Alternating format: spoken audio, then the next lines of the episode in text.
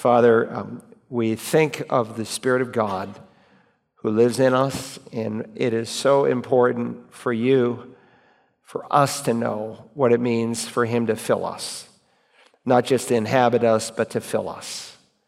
And so I pray in these days ahead that you would bless our time, that we would have such a handle on this critical material, that we would be able not just to live it out, but to teach it out, especially to our children as we earnestly desire them to walk in the Spirit, to our grandchildren or anyone that you would privilege us to build into and to disciple. So we thank you, Holy Spirit, that you are the ultimate teacher behind every teacher, that you are the one who illumines truth. You give confirmation of what's true and what's not. And we ask in this hour that your blessing would be over all that is said and done. And we ask it in Jesus' name. Amen. Okay, this is topic number six. We've covered five so far here in the Institute of Biblical Studies. And tonight the topic is the spirit filled life. We have several objectives, and tonight is largely introductory. And then uh, in the following weeks, we'll get into some more of the practicals. As a result of the study of this topic, one, we want to be able to understand the various types of people in the world today. Two, we want to be able to grasp why God emphasizes the filling ministry of the Spirit. That's important. You need to know why it is that there's such an emphasis on the filling ministry. Why not the baptizing or the sealing or the teaching or so many other ministries that He has? This is central to our walks with the Lord. To be able to defend scripturally the difference between the baptism of the Holy Spirit and the filling ministry of the Holy Spirit to be able to answer why so many Christians do not mature spiritually, to be able to delineate the conditions for being filled with the Spirit. And seventh and finally, to be able to recognize how one remains filled with the Spirit. Now, by way of introduction, it has well been said if you try to understand the doctrine of the Trinity, you will lose your mind. If you deny the doctrine of the Trinity, you will lose your soul. The most difficult aspect about the Christian concept of the Trinity is that there is no way to adequately explain this revealed truth with our finite minds. Though some truths concerning the Trinity may be incomprehensible to us, this does not mean they are not true or not based on the teachings of the Bible. And so, in the last session, session five, we zeroed in on the doctrine of the triune God. In this session, we want to focus on how the Holy Spirit is able to fill, as the blank, able to fill and direct our lives moment by moment and day by day. All right, so if you were not here for the last one and you're trying to put together some basic truths about the doctrine of the Trinity, that might be a good study to consider. Again, it's at searchthescriptures.org in the handouts and all the messages. I think there are five messages for that handout. By the way, we generally take 45 weeks to teach the discovery class. This is the basic discipleship that we offer at our church. And if you introduce someone to Christ, one thing you might consider doing is going to the discovery class with them. That's a great thing. Sometimes a new believer comes into the church and say, "Hey, we've got this class. I'll go with you if you'd like." And you can build into their lives and answer a lot of their questions. That would be a great thing to do, just to jettison your ABF for 45 weeks and go to another ABF, to the discovery class. And by the way, I tell parents that I believe their children should go through twice. Once when they're around 12 years of age, in which they need to be accompanied by an adult, and then when they're seniors in high school. Again, if these are the Bachrodom truths you want them to know when they leave your home, you want to know them so that as you lay down, as you rise up, as you walk in the way, you're able to teach them. Roman numeral one in this series concerns, in this session concerns the promise of a new and abundant life. The promise that God would come and reestablish a personal relationship with man that was lost in the Garden of Eden is, as you might expect, found in the Old Testament. God warned Adam that if he ate from the tree of the knowledge of good and evil, that on the very day he disobeyed that he would certainly die. Genesis 2:17. Because of his sin and our participation with him, And I underscore that, by the way, because we're not victims of Adam, we're participants with Adam. When Adam sinned, we sinned in and with Adam. That's the biblical truth. And so, because of our participation with him, people are born into this world physically alive, but spiritually dead. Ephesians 2 underscores that. Paul speaks of widows who are living dead women. Living dead women. What did he mean by that? Physically alive, spiritually dead. Starting in Genesis, God promises and unfolds how he will restore what has been lost. All right, so point A, as you turn the page and fill in that last blank, lost. Point A, the Old Testament prophesies the promise of new life through the Spirit. The Old Testament prophets predicted a restored relationship with God. God promises to Israel in Ezekiel, and I have you write down the number 36 because there's a couple of Old Testament passages. One is Ezekiel 36, and the other is Jeremiah 31, that theologians would call central passages. And that's a term you need to know. A central passage is a fundamental bedrock passage that teaches a particular doctrinal truth. And so the promise of the new covenant would be largely Ezekiel 36 and Jeremiah 31. There's scores of other passages that affirm it, but those are what we would call central passages. So in Ezekiel 36, God promises a new kind of relationship that people can have with Himself by the Spirit when He writes these words. Moreover, I will give you a new heart and put a new spirit within you and I will remove the heart of stone from your flesh and will give you a heart of flesh. So notice the parallel there heart of stone versus a heart of flesh. A stony heart versus a soft, pliable, sensitive heart. I will put my spirit within you and cause you to walk in my statutes, and you will be careful to observe my ordinances. So, this transformation from the inside out is the promise of the new covenant. Or you might say the New Testament. The, the word diatheke, covenant, is the word that can also be translated testament. So, in the broadest sense, we divide our Bible into two halves the Old Covenant, the Old Testament, and the New Covenant. All right, so think of your Bible in that way. And Jesus, of course, is the one who initiates this new covenant, this new testament. So the transformation from the inside out is the promise of the new covenant that was not possible until Jesus paid for sin. Jeremiah is going to underscore that in a moment. And if you remember, Jesus at the Last Supper, you can read the various accounts in Mark and Matthew and Luke and 1 Corinthians. He says, This is the blood of a new covenant so the new covenant, the New Testament began on the cross. And until Jesus in time and space made a payment for sin, this promise that we just read in Ezekiel was not possible.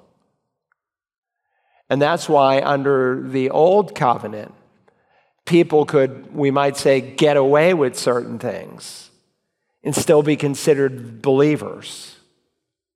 Now, there are some admirable believers who like Joseph only had one wife. Moses only had one wife. There's a few wackos who say he was divorced. Nothing could be further from the truth. That's a misreading of the text. But then you had a guy like King David who had five wives. Did he have to be a polygamist? No. But he was. And you'll meet David in heaven because he had, though he had a heart for God, he had a hard, stony heart. I'm not saying a rebellious heart, but I'm using the metaphor that Ezekiel is using. He didn't have the capacity to know God on the same level that we do on this side of the cross. So instead of the law, point four, working from the outside in, God promised a new heart to work from the inside out so that we too might walk in newness of life, right? Romans 6. Now, sometimes we'll quote this in the baptismal because it baptism prefigures this, but it has nothing to do with the water of the baptism. Therefore, we've been buried with him through baptism into death, so that as Christ was raised from the dead through the glory of the Father, so we too might walk in newness of life. Of course, most of you know that every time you see the word baptism, it's not always in reference to water. And water baptism, contrary to the Church of Christ, cannot put you into Christ. And so they make it a requirement for salvation. No, only the Spirit of God can baptize you into the body of Christ. And that's contextually what Romans 6 4, of course, is referring to. In John chapter 3, point 5, Jesus spoke of this to Nicodemus as being born again. And the word born again can also be rendered born from above. There's not a single English word that captures the sense. And so either translation is correct. If you're trying to do a word for word correspondence from English, I mean, from Greek into English, sometimes there's not one word that will get it. But that's the sense. Born a second time, born from above. One aspect of this new covenant is the promise of the indwelling Holy Spirit, where not only He lives in every believer, Romans 8 9, right? If you don't have the Spirit of God, you're not one of His. So if, you're, if you don't have the Holy Spirit living in you, you haven't been saved. Not on this side of the cross and not on this side of Pentecost. That could have been true between the old covenant and the cross in Pentecost, but not on this side of Pentecost. As a general rule, there's two exceptions in the book of Acts, but that's for a reason. But now the general principle is that if you're saved, you have the Holy Spirit living in you. And so while he lives in every believer, he can also fill the believer with his power. And that's what the Lord wants to do. He wants to fill us with his power. And Jesus, there, of course, on the uh, Mount of Olives, he said, John baptized with water, but you will be baptized with the Holy Spirit not many days from now. God pr- also promises in Jeremiah chapter 31. So, this would be the second central passage concerning the promise of the Spirit as a result of a new covenant. He promises in Jeremiah 31 of a new kind of relationship that people can have with God through the Spirit, such that one can become a temple of the Holy Spirit. So, under the old covenant, under the old deal, under the Old Testament, God had a temple for his people. Under the New Testament, God has a people who are his temple. And so we are described as a temple individually, and we're described as a temple corporately. Earlier in Corinthians, for instance, in 1 Corinthians 3, he says, If anyone destroys the temple of God, and we say, well, that's in reference to, you know, smoking up and lighting a cigarette and harming your body. Not really he's talking, I mean, that's a legitimate application, but that's not what that verse is talking about. He's talking about false teachers who come into the church who try to destroy the local temple. And you mess with God's local church, you're messing with God. That's Paul's point there. So my point is, is that you can understand it individually, or do you not know that your body is a temple of the Holy Spirit who's in you, whom you have from God? Or it can be used sometimes to describe corporately. Peter does the same thing, right? Living stones and then a temple of God. So here's um, Jeremiah 31 Behold, days are coming, declares the Lord. So it's still in the future. When I will make a new covenant with the house of Israel and the house of Judah not like the covenant which I made with their fathers on the day I took them by the hand to bring them out of the land of Egypt. My covenant which they broke, although I was a husband to them, declares the Lord. For this is the covenant which I will make with the house of Israel after those days, declares the Lord. I will put my law within them and write it on their heart, and I will be their God, and they shall be my people. They will not teach again each one his neighbor and each one his brother, saying, Know the Lord for they will all know me, from the least of them to the greatest of them, declares the Lord. Why? For, here's the cause, because I will forgive their iniquity, and their sin I will remember no more. So Jeremiah underscores this new covenant whereby God, where God will forgive their iniquity, that will be later revealed, was satisfied with Jesus' own blood, bringing a new covenant relationship with God. So this is future. Now, contextually, of course, he's speaking of the people of Israel, the house of Judah, the house of Israel. When you see these words like Judah and Israel, remember context is everything. Initially, all 12 tribes were called Israel, right? And then the kingdom split. And the northern tribes, the 10 were called Israel, the two southern tribes were called Judah. And sometimes, even after the tribes split, on a few occasions, he refers to the whole nation as Israel.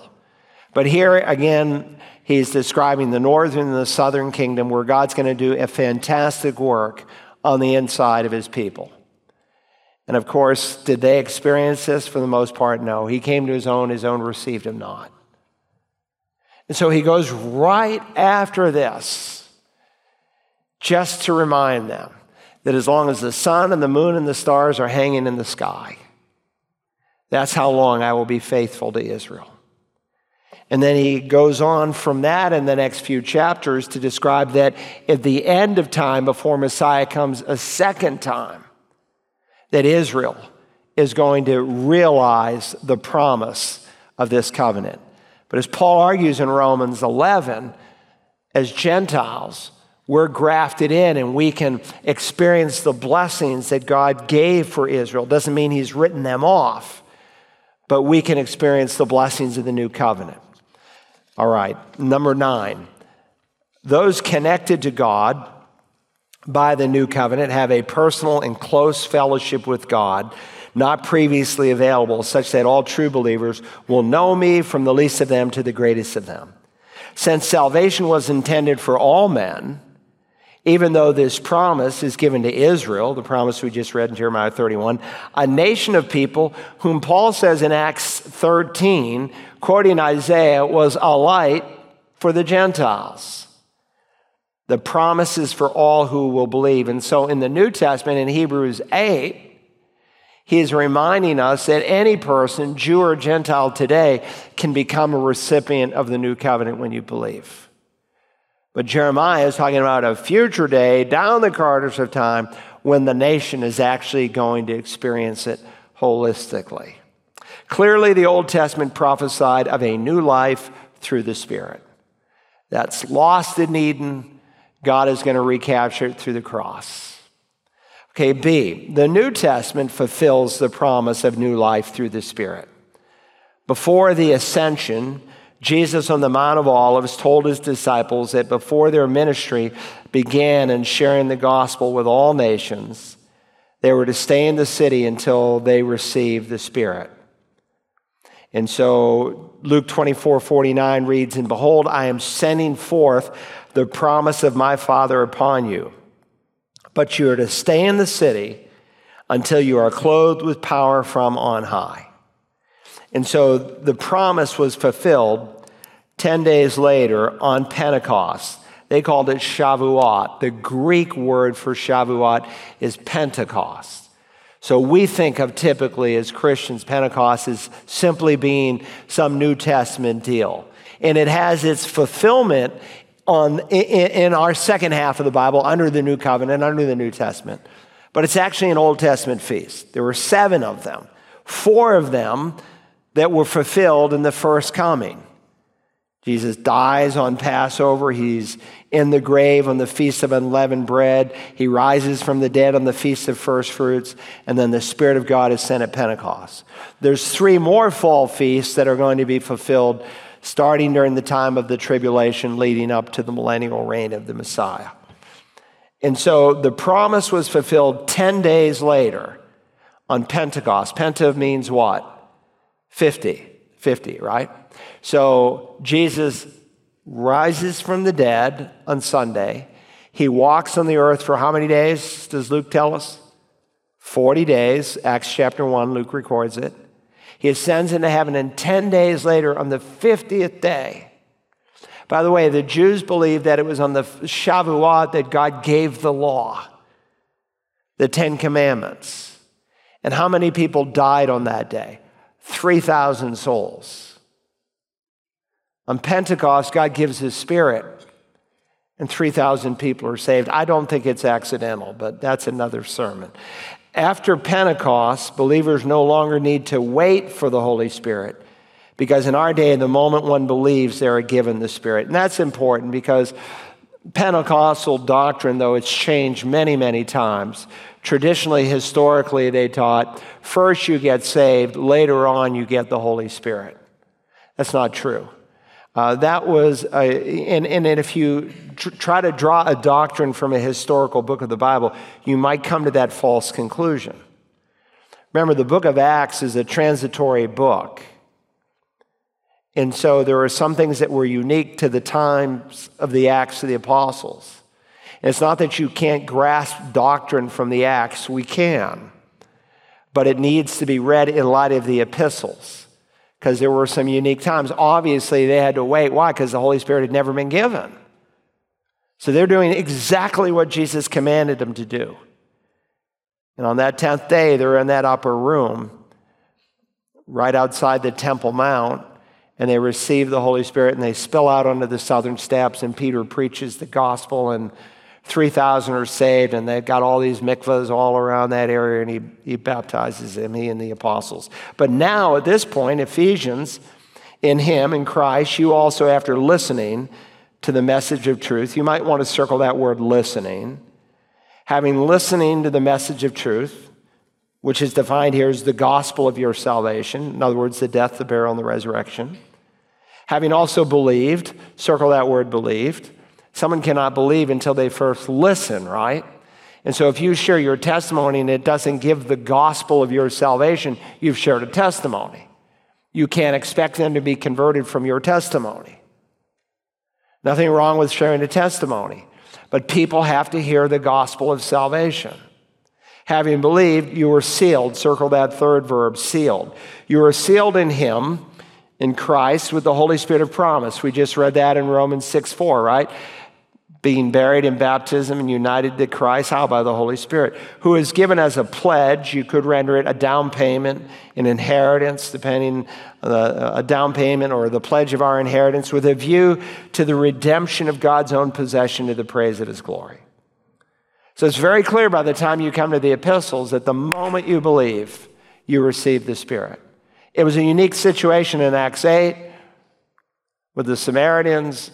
It was Another situation in Acts 19 with the disciples of John who hadn't yet heard that what John preached about had been fulfilled.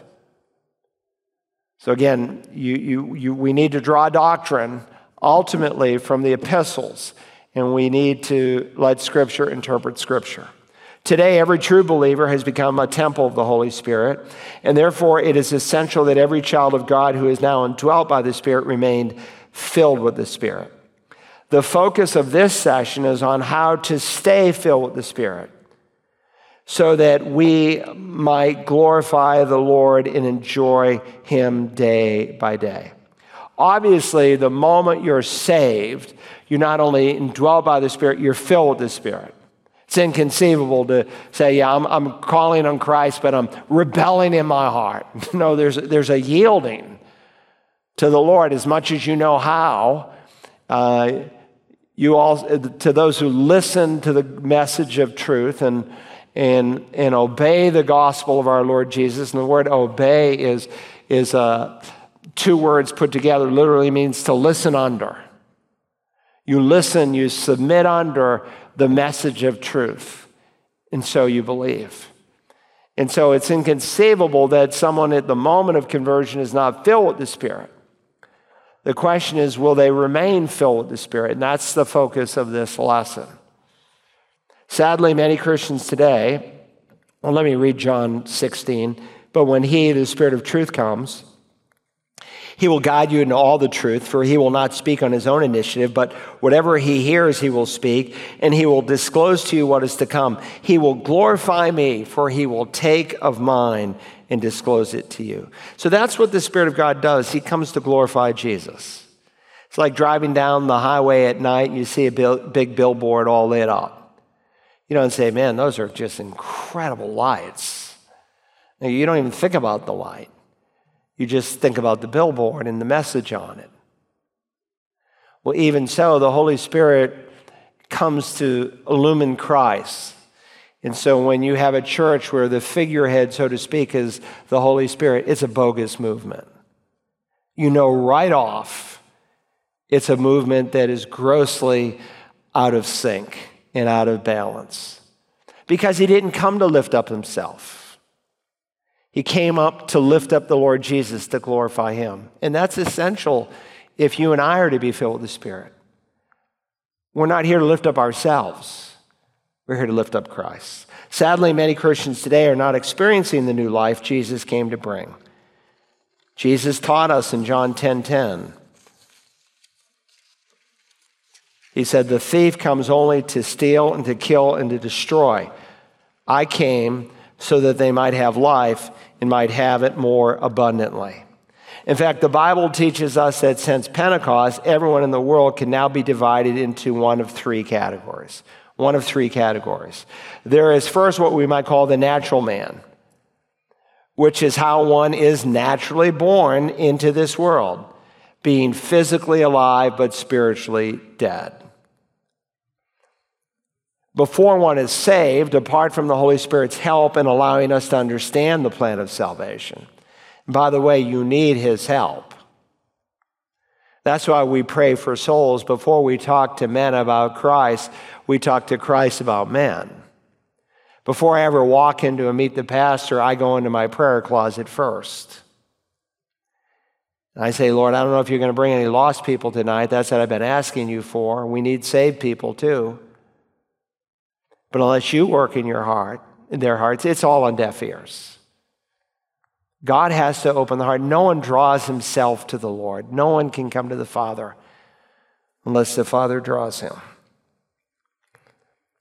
And so, um, before one is saved, apart from the Holy Spirit's help and allowing us to understand the plan of salvation, much of the truth found in the Bible just does not make sense, which is why we learn in 1 Corinthians 2:14, but a natural man, or you could say a non-Christian, a spiritually dead person, does not accept the things of the Spirit of God, for their foolishness to him, and he cannot understand them because they are spiritually discerned.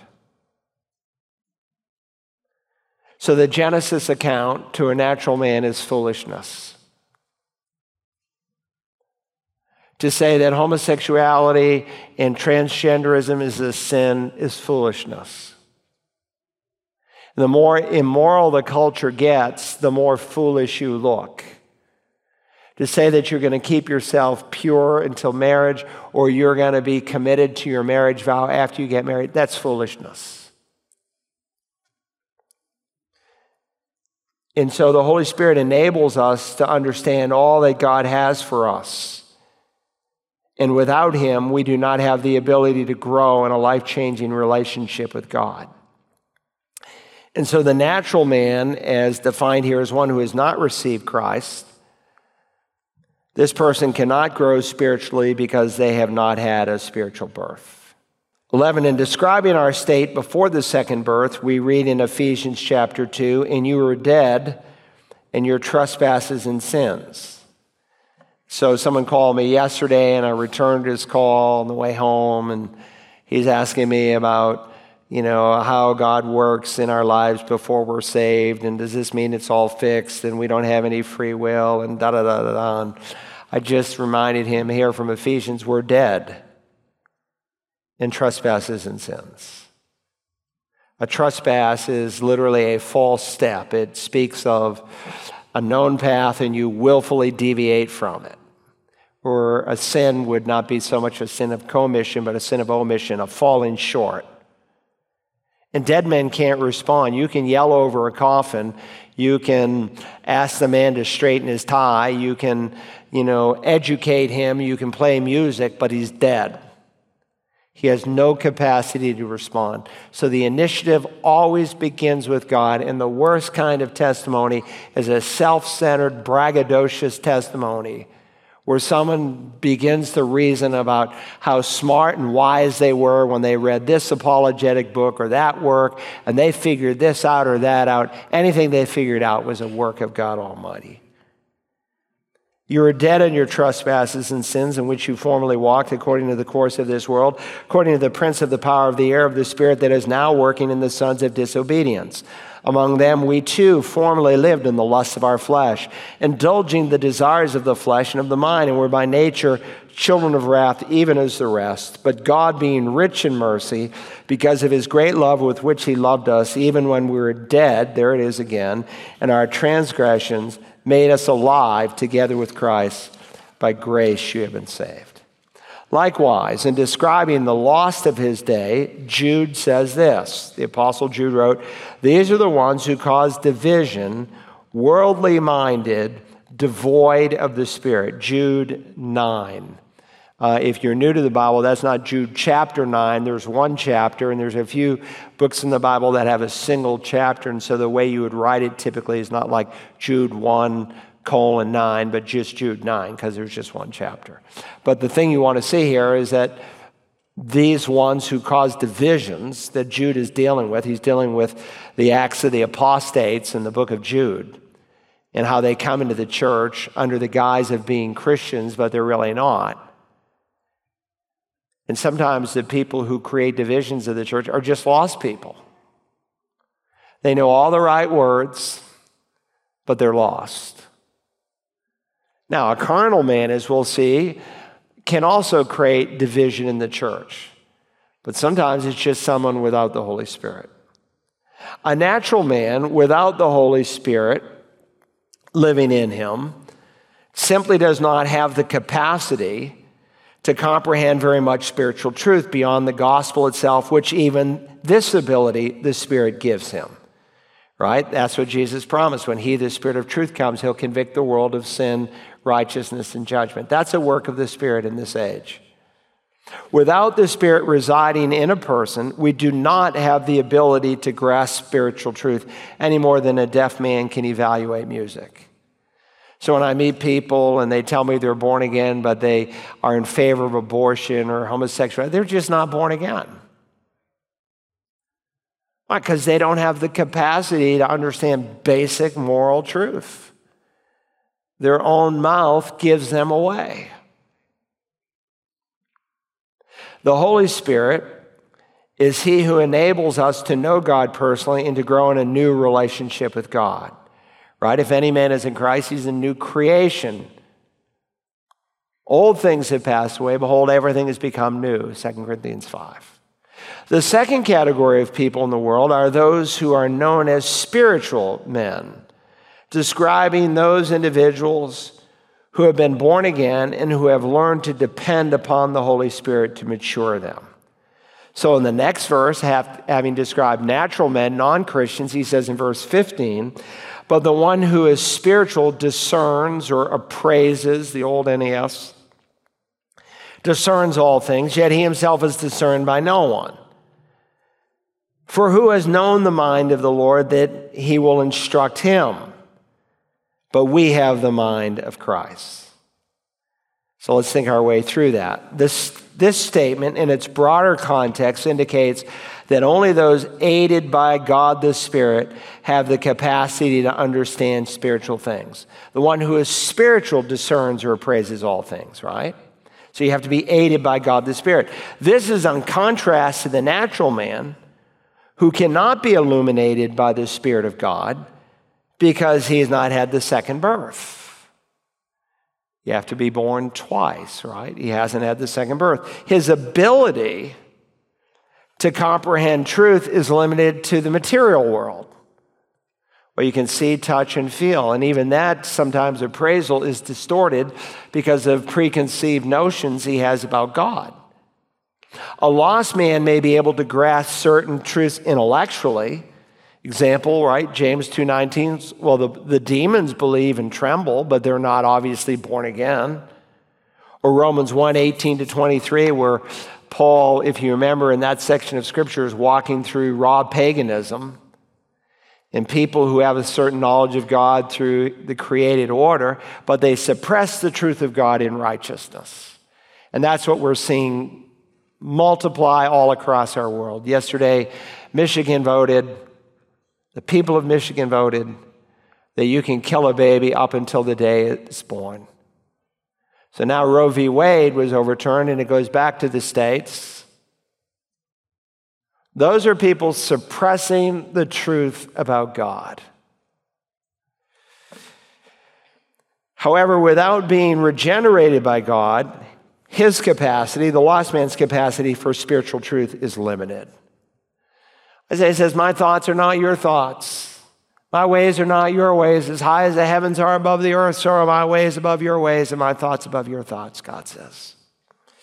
By contrast, the one who is spiritual appraises, we just read in the 2020 version, discerns or judges, you could render it. New King James and three other translation renders it that way. Judges or appraises all things, meaning that he can discern not just physical human wisdom, but he can also evaluate spiritual truth by the help of the Spirit. So he's living on a different plane because of the help of the Holy Spirit living in him. And by the way, one of his titles, right, is he's called the Helper. Unlike the natural man, who does not have the capacity, those who have received Jesus Christ have a new capacity, namely the mind of Christ. We have the mind of Christ. That is, we have a regenerated mind that now has the ability to absorb spiritual truth that we didn't have before. The born again believer is aided by the Holy Spirit, and so he, he has been given the ability to see. He's given the ability to see, you could say comprehend, understand, but that word wouldn't fit on the line. what is spiritual and to think after Christ? And by the way, it's a good word because that's the word that Jesus is, uses in John 3. This is precisely what Jesus told Nicodemus when he said, Truly, truly, I say to you, unless one is born again, he cannot see the kingdom of God. It's interesting because, on the one hand, he says, See the kingdom of God, and a few verses later, in verse 5, he says, Enter the kingdom of God. So you can't go to heaven, you can't enter God's kingdom unless you're born again. And you can't see and comprehend the truth of God's kingdom if you're unless you're born again. So Nicodemus's blindness was obviously not physical, it was spiritual, it was in the heart.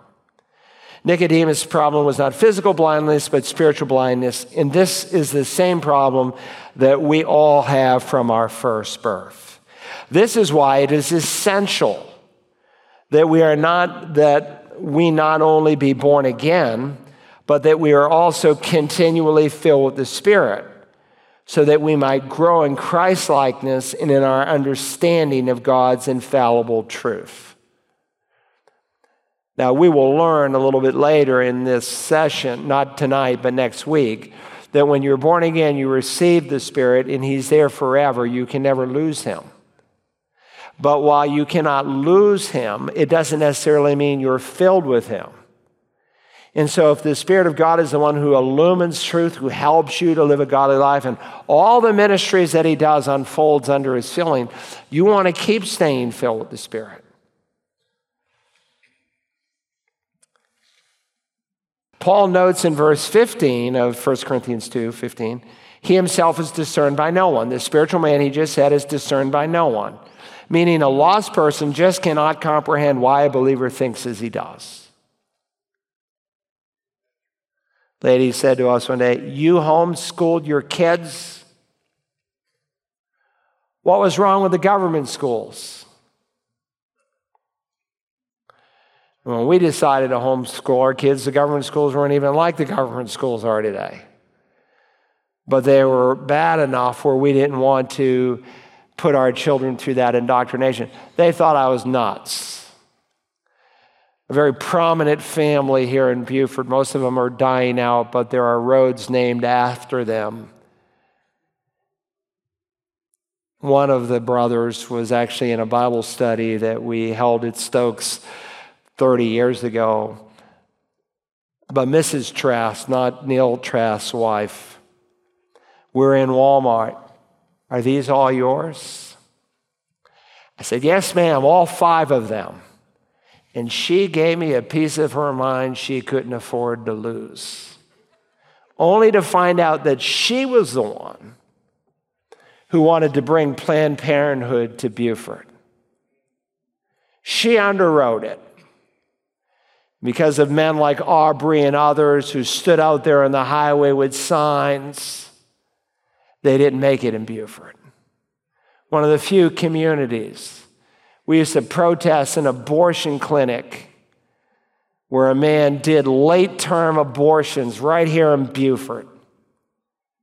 And we'd go and lunch and we'd hold signs. I was a new pastor here. The police would come and take pictures of us like we're criminals.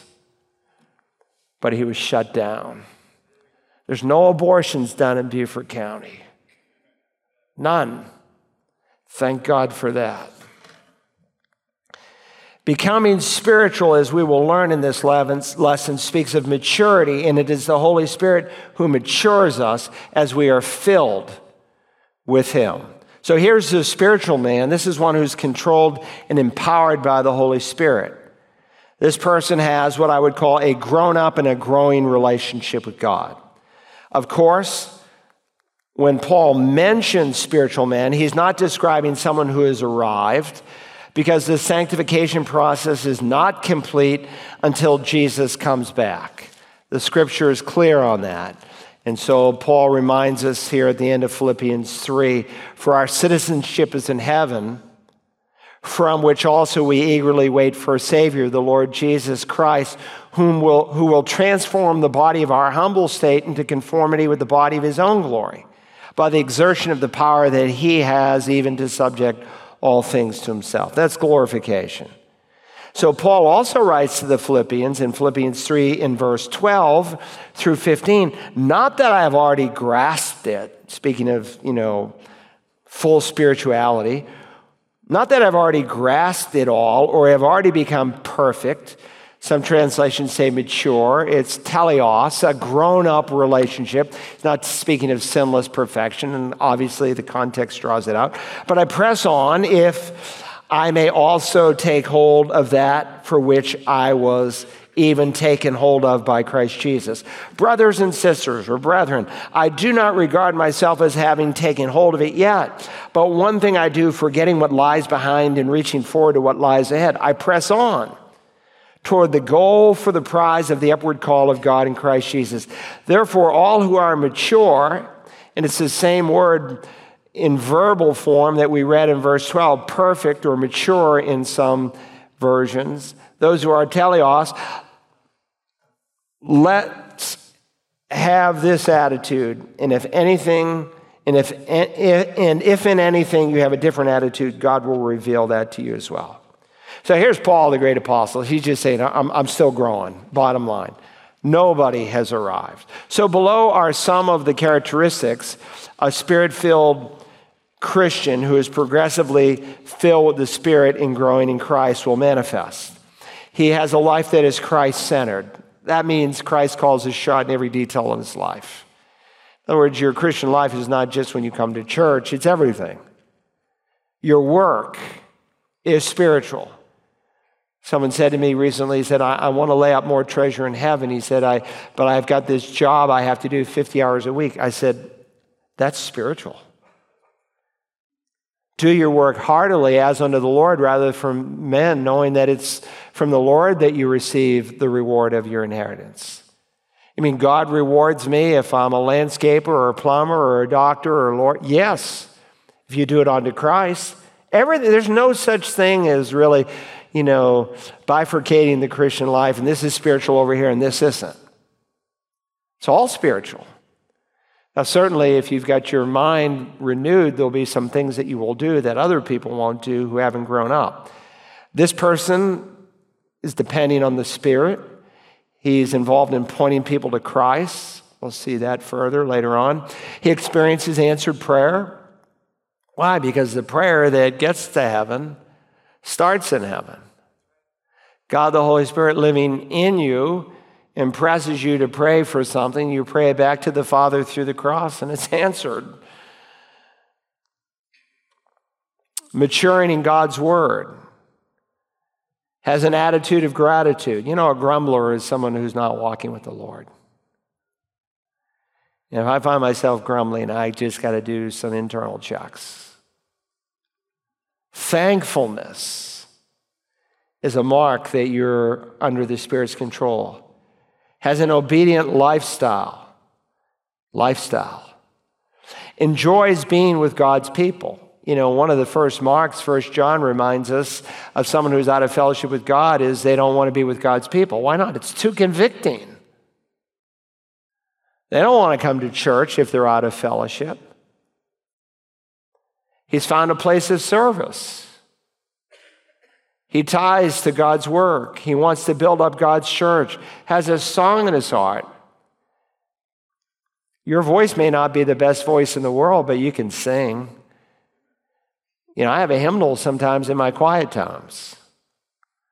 And I sing some hymns. Nobody hears it but God, and I'm sure He loves it.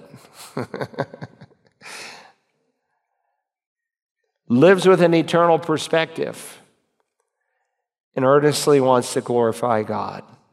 We will explore in this section that the degree of fruit is a byproduct of being filled with the Spirit over the course of time, such that we should not compare ourselves to others who have walked with God longer. But let me just say the same Holy Spirit that is filling someone like a Billy Graham when he is alive fills you. The Apostle Paul now highlights a third kind of person that we might refer to as an infant or fleshly or as a carnal. American Standard Version 1901, a predecessor to the translation you have in your hands, rendered it carnal. The King James does that, a carnal believer. And I, brethren, could not speak to you as to spiritual men, but as to men of flesh. As to infants in Christ, I gave you milk to drink not solid food, for you are not yet able to receive it. Indeed, even now you are not yet able, for you are still fleshly. For since there is jealousy and strife among you, are you not fleshly? Are you not walking like mere men? Paul, having planted the Corinthian church, you learn that from the book of Acts, right? Acts 18, dealt with the Corinthians not as spiritual men, for they were new Christians, being infants or babes in Christ, the 95 edition says able to absorb only simple truth. You don't feed a baby steak, you start with milk. And milk can be used in two ways in the Bible. Sometimes of the purity of God's word, a meaty truth can be milk in that sense, or sometimes it can be used of a simple truth. Paul's usage of the term spiritual man in verse 1 indicates that such an individual is more than a spirit filled believer because obviously, when you receive Jesus, you are immediately indwelt and filled.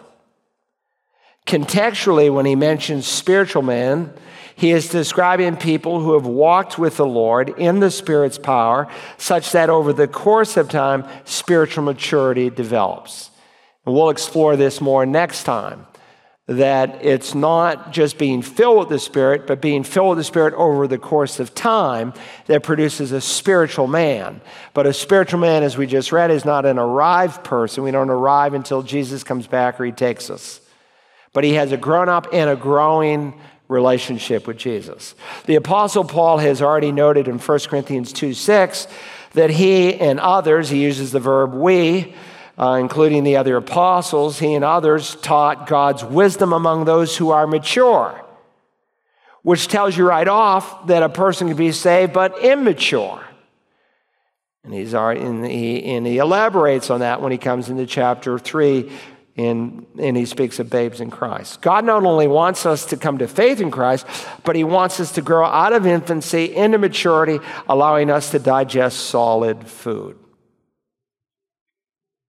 And the growth God wants is to continue until He takes us home. But sadly, some Christians are stagnated, stagnated in their spiritual growth. Okay, so point number 40 there on your handout.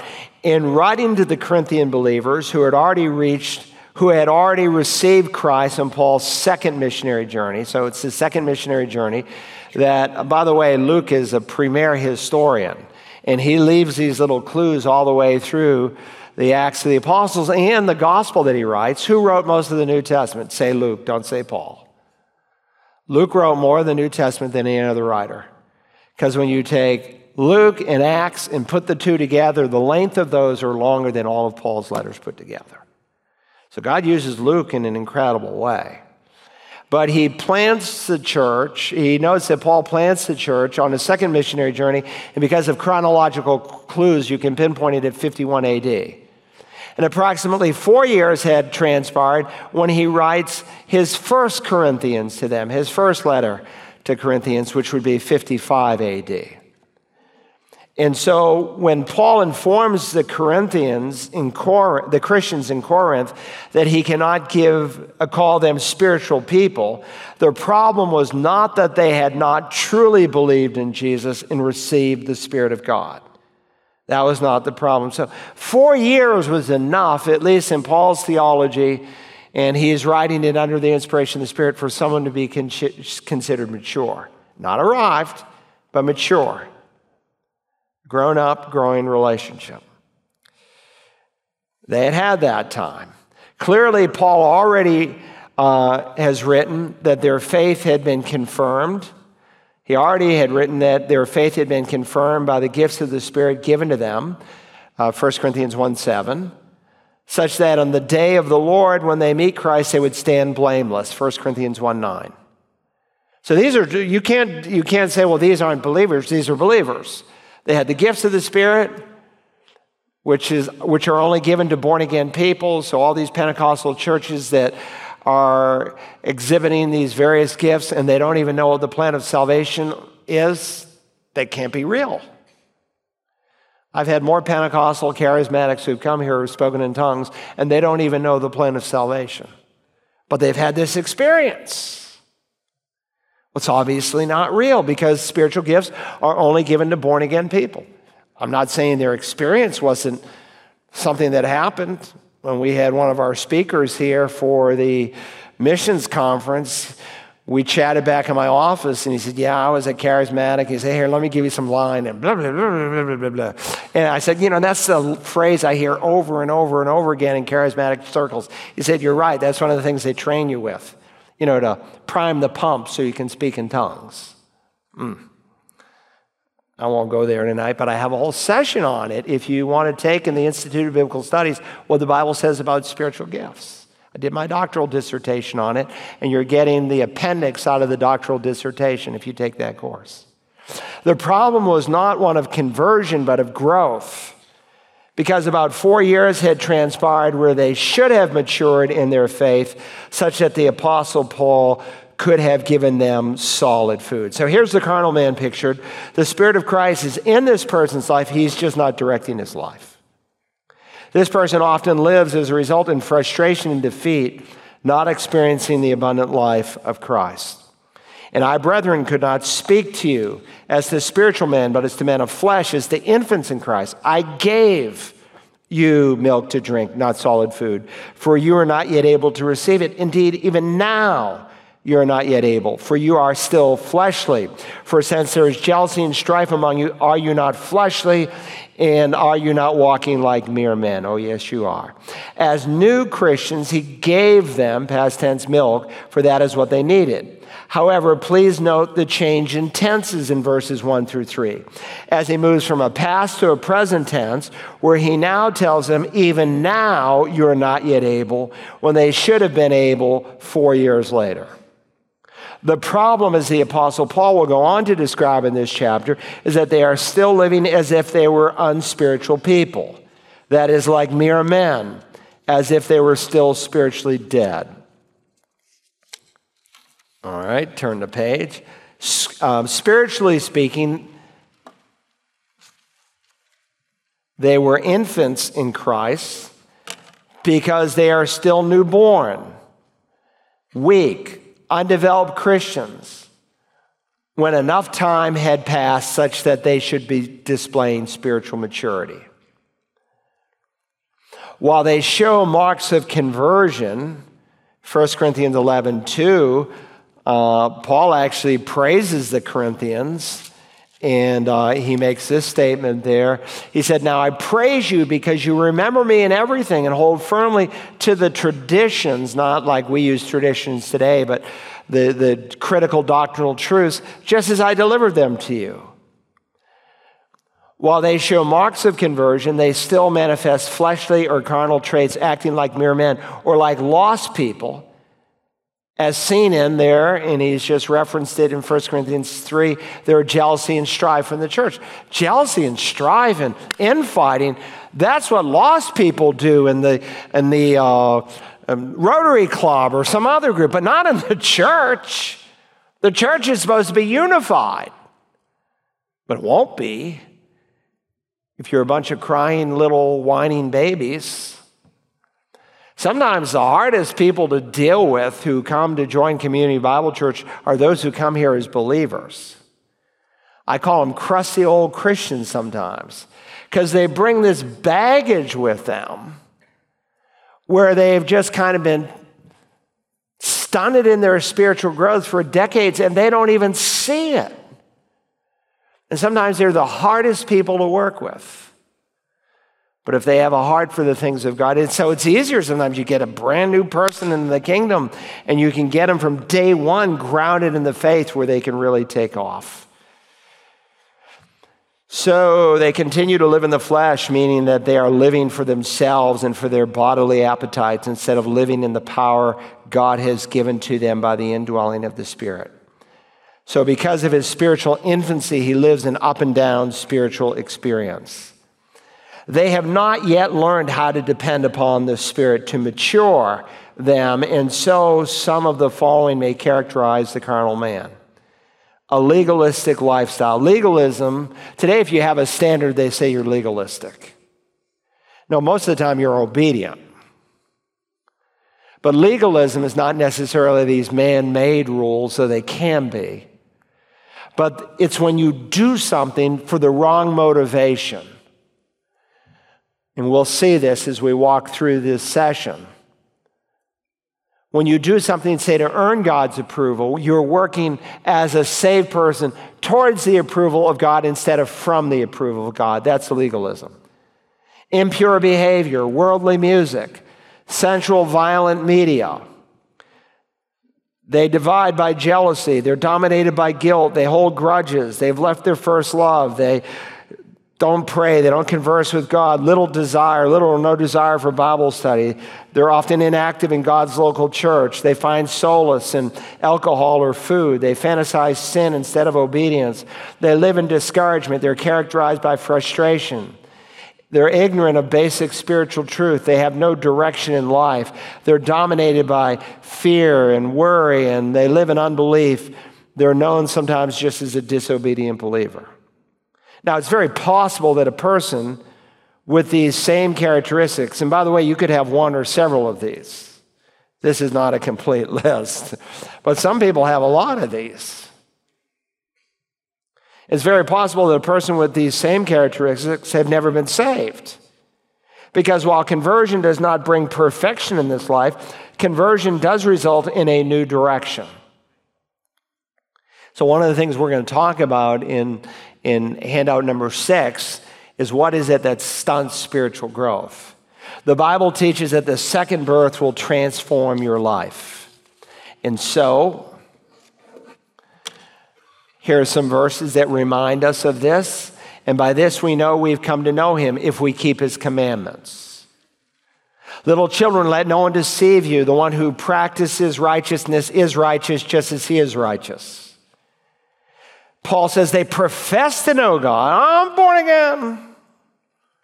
But by their deeds they deny him, being detestable and disobedient and worthless for any good deed. He says in Ephesians 5 For this you know with certainty that no immoral or impure person or covetous man who is an idolater has an inheritance in the kingdom of Christ and God. Let no one deceive you with empty words. For because of these things, the wrath of God comes on the sons of disobedience. Can a Christian commit these things? Yes. He's going to address some of these issues in the Corinthian church. Some of them were sexually immoral, some of them got drunk. But Scripture must interpret Scripture. If this is the direction of a person's life, it typically means they've never had the new birth. Sadly, sometimes Christians can categorize a professing believer as a carnal Christian when in reality they've never been saved. The individual who professes to be saved but has no heart for the Lord may not be saved at all, according to Titus 2, Galatians 5. Titus 2, he makes a very profound statement the grace of God that brings salvation to all men teaches us.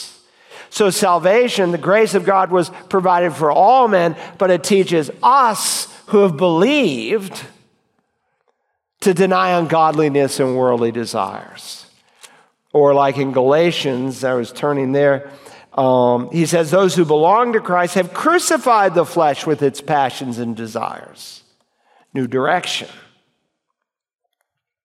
For this reason, Paul cautioned the Corinthians in 2 Corinthians 13 5 test yourselves to see if you are in the faith, examine yourselves. To spiritually examine yourself, oneself includes an honest look at whether one is truly a believer in Jesus. Because when you die or when Jesus returns, the opportunity for such a test will be forever too late.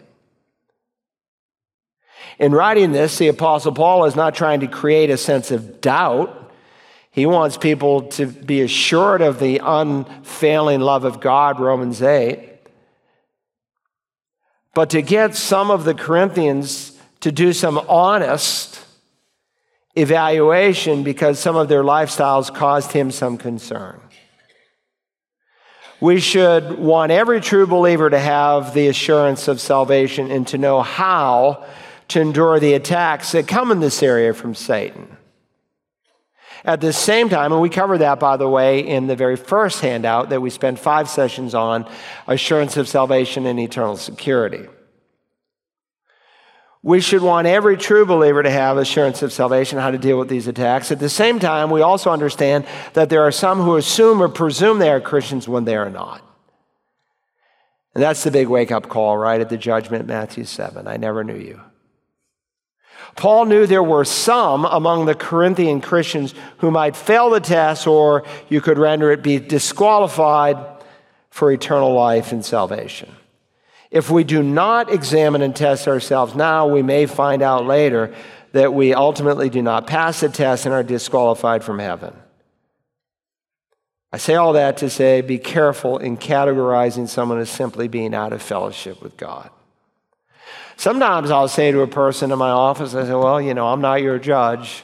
You know all the right words. But your lifestyle is denying what God's called a true believer to. And you may be saved, but the New Testament would give you very little assurance that you are. Okay, I'm just going to pray because I went over and we have music people who work hard in there and that you need to get your kids. Let's bow our heads. Lord Jesus, you said that you would not leave us as orphans, and you didn't. You sent another one just like yourself, one who is also called after you, the Spirit of Christ, who helps us who assures us, who bears witness with our spirit that we've become children of God. Spirit of God, we pray in these days that you would teach us how to walk in your power and your presence, to be continually, moment by moment, filled with you. Teach us what from our end would prevent that. Teach us to be able to teach our children, especially, how to walk in the Spirit. So help us not to grow weary in doing good. Help us to care about the souls of lost people, even this week. Thank you for the lady I met yesterday in Lowe's who I invited to church, and she says that some days she has a pocket of community Bible church cards because of people who invite her. Father, thank you for people who are so faithful. May we excel still more. May the seeds that were planted on Friend Day result in more conversions, more people that would know and love the Lord Jesus. Help us as a local assembly to grasp basic, non negotiable, essential truths that we might walk in them and be able to teach others in fulfillment of your great commission. We ask it, our Father, through your Son's holy name. Amen.